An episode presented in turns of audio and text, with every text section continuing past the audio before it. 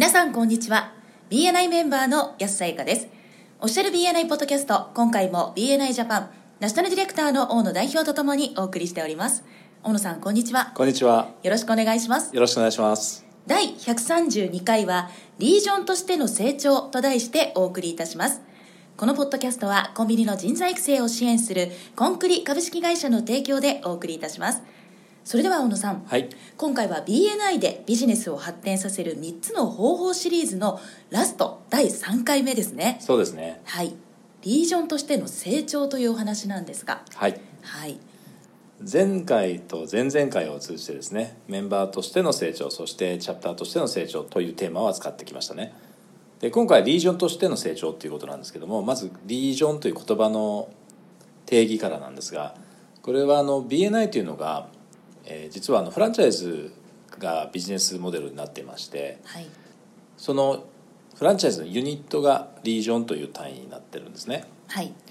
なのでここで言葉を置き換えれば地域というふうにですね理解していただければいいかなというふうに思います、はい、でまず最初にですねお伝えしたいのが、皆さんがメンバーサクセスプログラムを受けられた時に、配られているはずなんですけども、ギバーズゲインという書籍がありますね、はい、でこの中にですね、書かれている一つのストーリーをご紹介したいと思います。ネブラスカ州のですね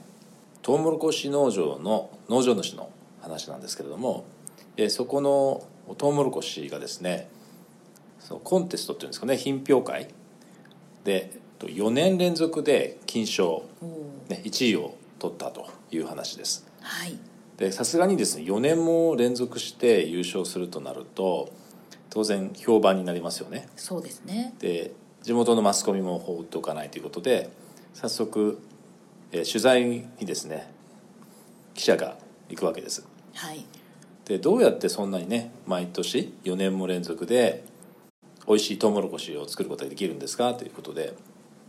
それに対する答えとしてその農場主はですね、そのトウモロコシの種をですね周りの農場主、いわばその周りの農場主というのは同業他社ですよね、はい、で競合の人たちにそれを無償で配って歩いている、うん、これは例えば3年続けて金賞を取れた美味しいトウモロコシの種なんで、もしよかったら使ってくださいねということで配って歩いたんだそうです、はい、それを聞いた記者は、なぜそんなせっかく苦労して作った美味しいトウモロコシの種をその同業者に配ってしまったりするんですかっていう質問に対して、それはトウモロコシの生育のですね特徴に理由があるんですという話をされたんだそうです、はい、でトウモロコシっていうのも、食物ですから次の世代を作っていくためにですね、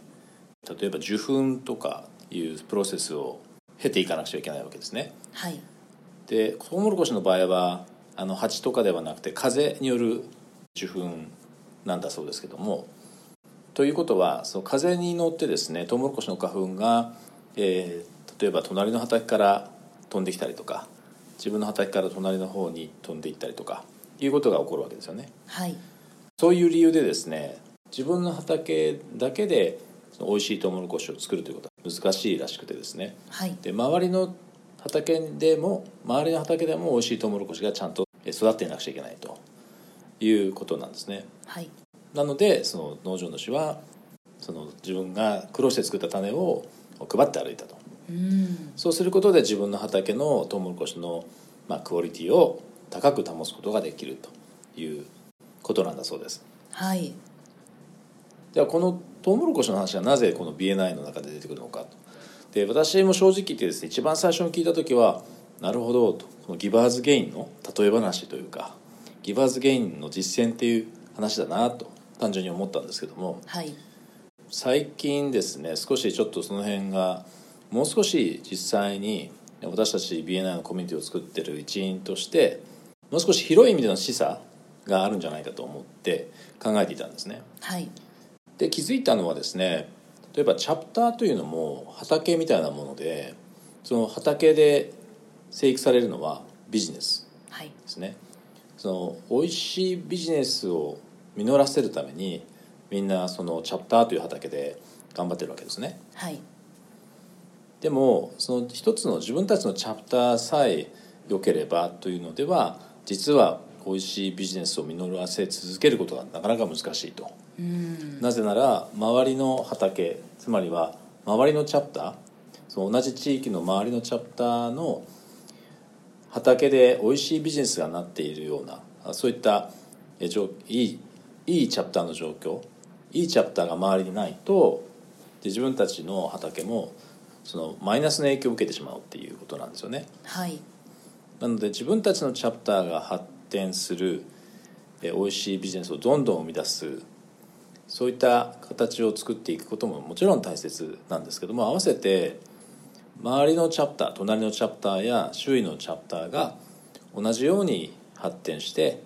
どんどん美味しいビジネスを実らせるようなチャプターでないといけないということなんですよね。はい。でその辺をですね、やはり単純にギバーズゲインの例え話ではなくて、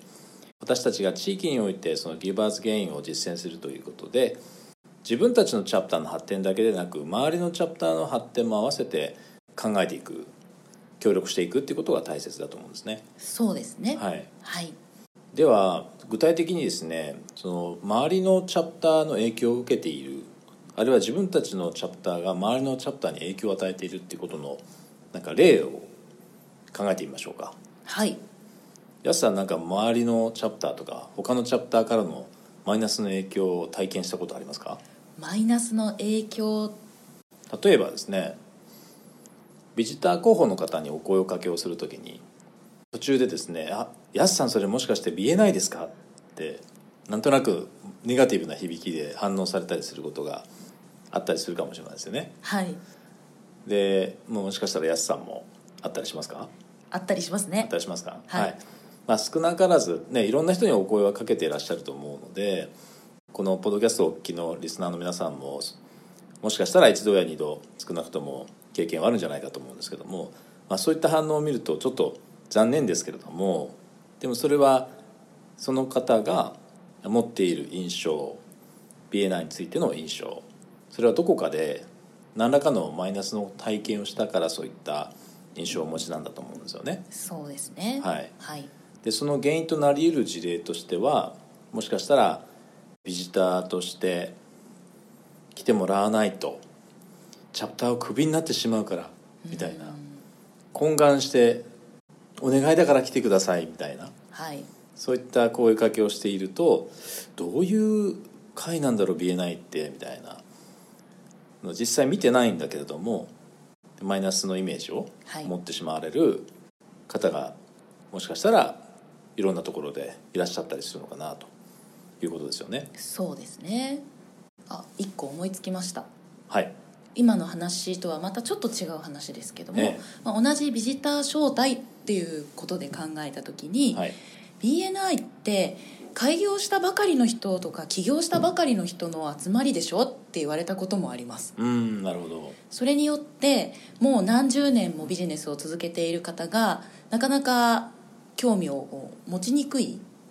そういった経験をしたことがあるっていう方が私も含めて何人かいらっしゃいましたね。はい。まあ、実際には起業したてだったりすると審査でね通るのはなかなか難しいわけなんですけども、はい、まあ、その辺の誤解がやっぱりあったりするかもしれないですね。そうですね。はい、はい、で BNI のこれブランドっていうところにつながってくると思うんですけども、はい、ブランドっていわゆるこうビジュアル、目に見える、バナーとか、ロゴだったりとかデザインみたいな、そういったものももちろん大切なんですけれども、もっと強力でインパクトがあるのは、メンバーの皆さんがどのようにその BNI のコミュニティの外の人たちとコミュニケーションを取られているか、あるいは普段の行動とか振る舞いで、そういったものが BNI っていう組織のイメージを作ってるわけですよね。はい。一方でチャプター間でポジティブな影響を与え合う例としては、例えば同じようにですね、ビジター候補の方にお声をかけていた時に、はい、あ、もしかしてやすさんって BNI のメンバーでいらっしゃるんですか、すごいですね、どうやったら入れるんですかとか、はい、いつかは僕も BNI のメンバーになりたいと思ってるんで、その時はぜひ紹介お願いしますねっっていうような、はい、そういうポジティブな反応を聞いたりすることがあるかもしれませんよね。そうですね、はい、でそういった人がたくさん周りに出てくるような、いわゆるその経営者としてとか、まあ、ビジネスリーダーとして、模範となるような、目標としてもらえるような、まあ、コミュニティを作っていくというのが一つの目標になるかと思うんですね。はい、それではそろそろ終わりに近づいてまいりましたが、大野さんからメンバーの皆さんへメッセージはありますか？はい、チャプターでやはりですね、今回のテーマというのは普段あまり考える機会ってないと思うんですよね、はい、やっぱり、まあ、自分のこととそのチャプター、自分が所属しているチャプターのことっていうのがせいぜいだと思うんですけども、でも確実にこのリージョンのこと、いわゆるその他のチャプターとの影響の及ぼし合う、そういった実はインパクトが大きくてですね、地域で活動する全てのチャプターが、そしてそのチャプターのメンバー皆さんがですね、普段から意識して行動振る舞いをしていかないといけない部分だと思うんですね、はい、で改めてチャプターの中でそういった、自分たちのチャプターが周りのチャプターにいい影響を与えるためには、あるいは、逆に自分たちがマイナスの影響を与えてしまわないようにするためには、どういった振る舞い、行動、言動というものが大切なのかということを考える時間をですね、ぜひ取っていただけたらと思います。はい、ありがとうございました。ありがとうございました。今回も BNI ジャパンナショナルディレクターの大野代表と、私 BNI メンバーの安さやかでお送りいたしました。このポッドキャストはコンビニの人材育成を支援するコンクリ株式会社の提供でお送りいたしました。それでは次回もオフィシャル BNI ポッドキャストでお会いしましょう。See you next week.